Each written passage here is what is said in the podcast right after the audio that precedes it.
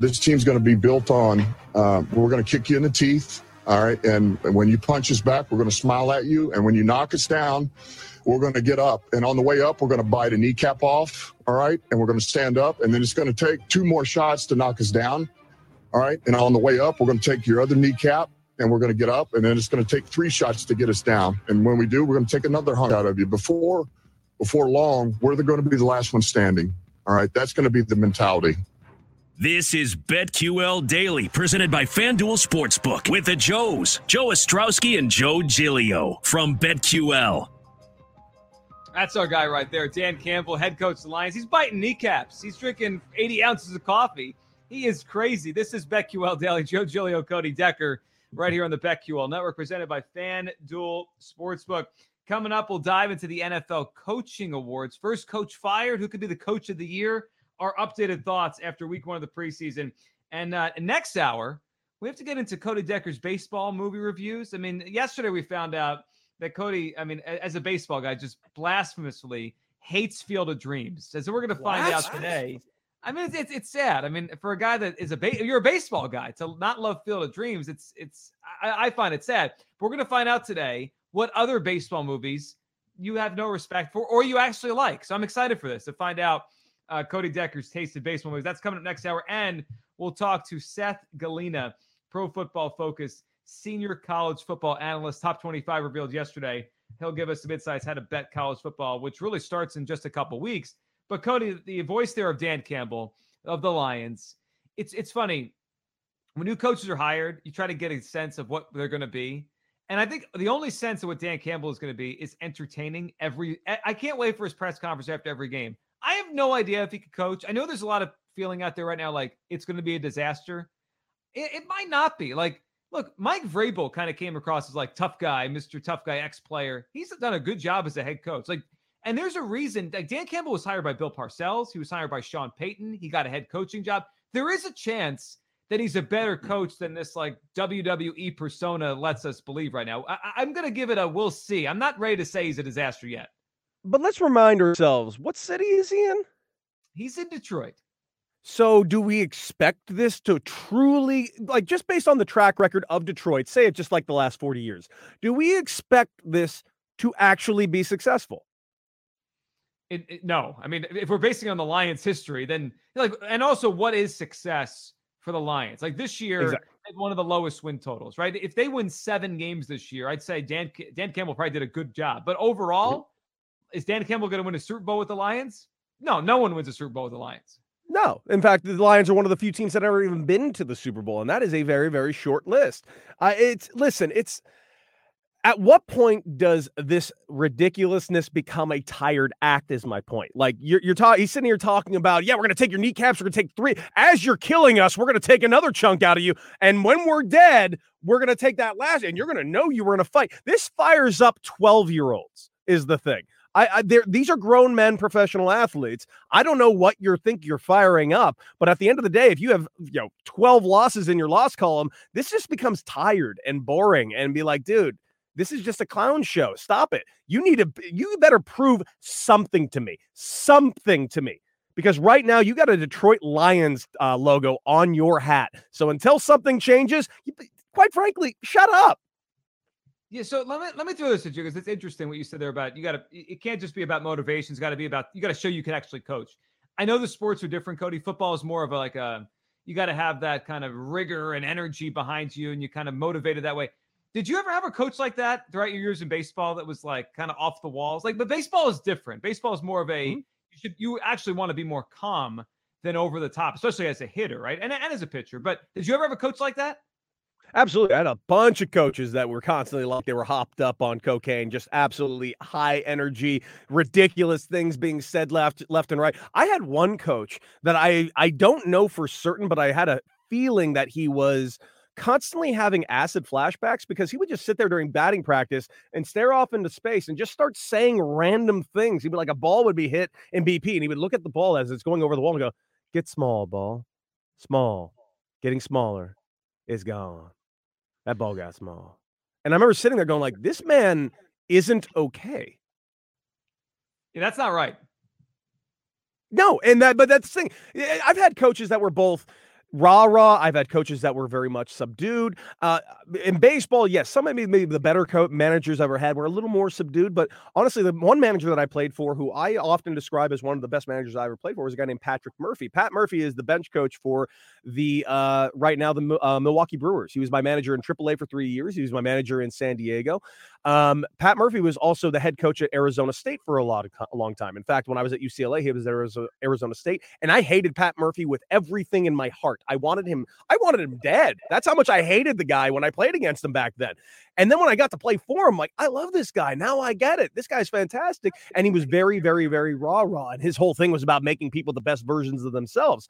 And I will tell you that where the 60% of the guys were heavily motivated by his speeches and his and his demeanor 40% were the exact opposite, turned completely on it and tried their very best to get the rest of the team to turn against him.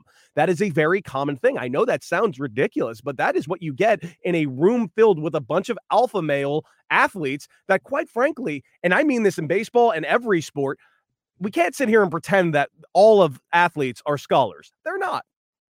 No, they're not. Obviously not. Right. And and I want to touch on here. It's, it's an interesting discussion on coaches and, and how much they influence how much we, we bet or fade on teams. And I, I mean, I do this. There are certain coaches I just I just say like I, I believe in that guy. Like Mike Zimmer in the NFL, he always is good against the spread. Obviously, there's the Belichick's and all that. But let me let me throw this at you, Cody, because I there's all sorts of different coaches, right? There's rah rah guys. There's guys that are quieter.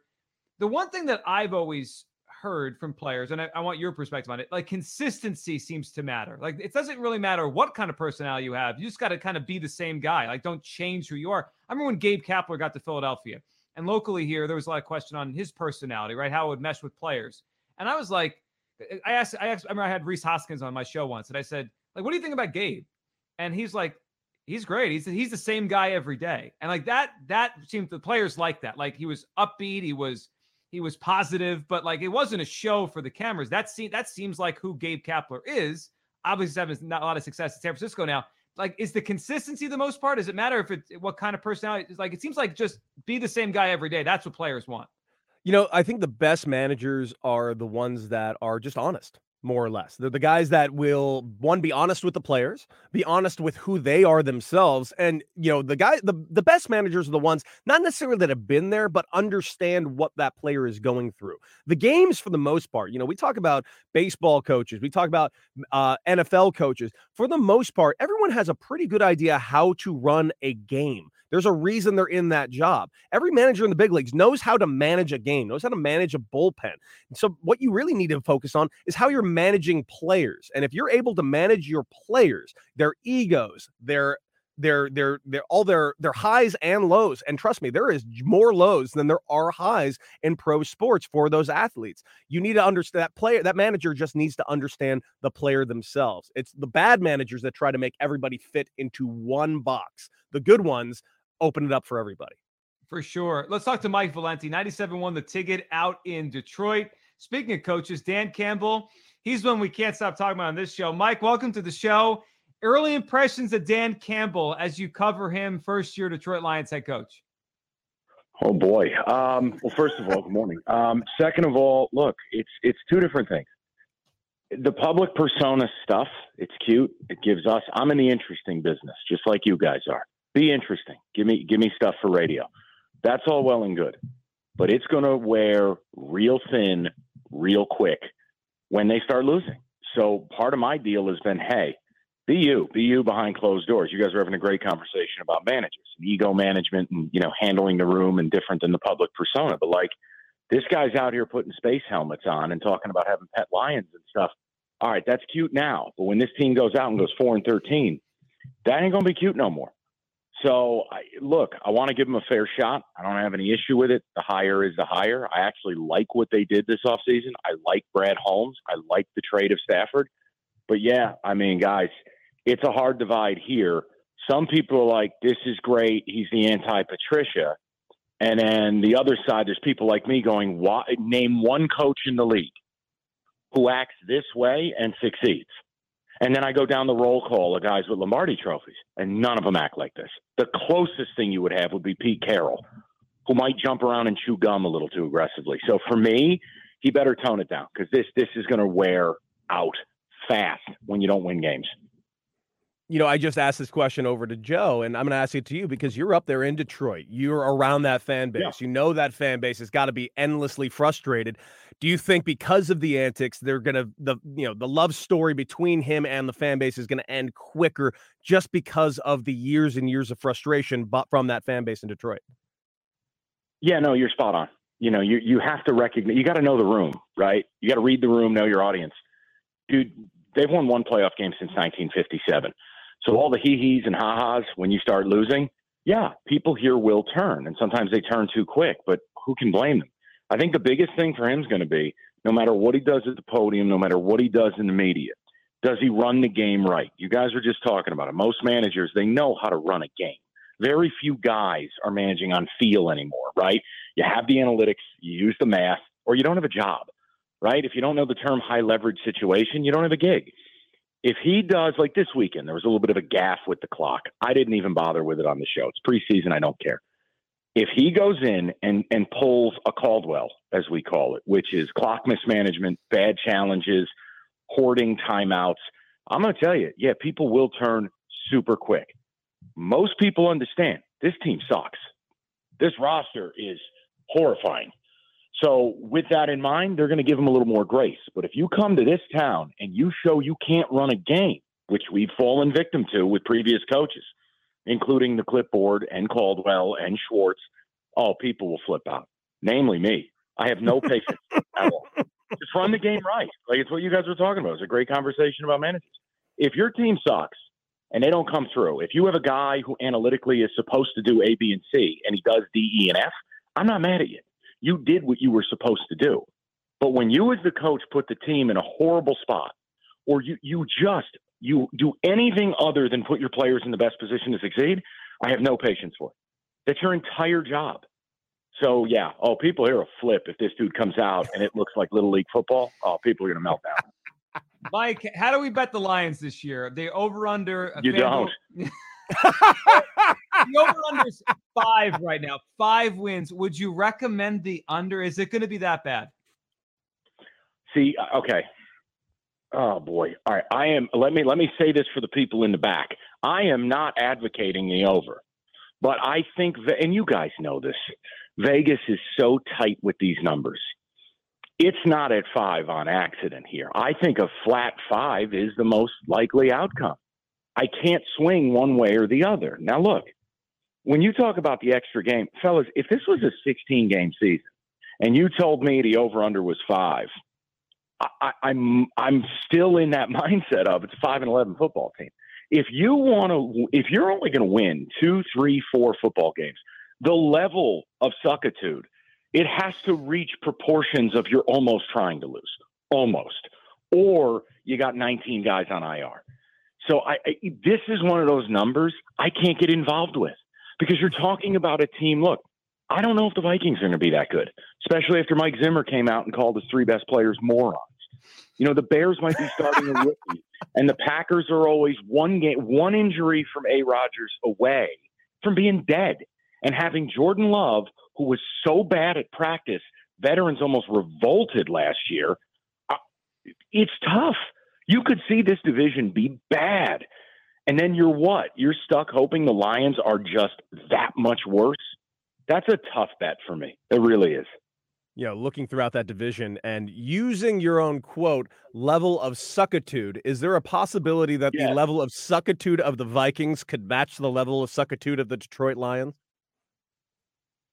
I have a hard time with that, but I think it could be within a game or two. Hmm. Look, they were bad last year. And Dalvin Cook, for as great as he is, he's going to get hurt. I don't know that he's played a season with more than 13 games. Kirk Cousins is absolutely going to throw a pick six into a loss. And then you have the factor again. I would encourage people go look at what Mike Zimmer said, right? You guys talk about ego management, you talk about what the job is. He went out and and we know who he was talking about.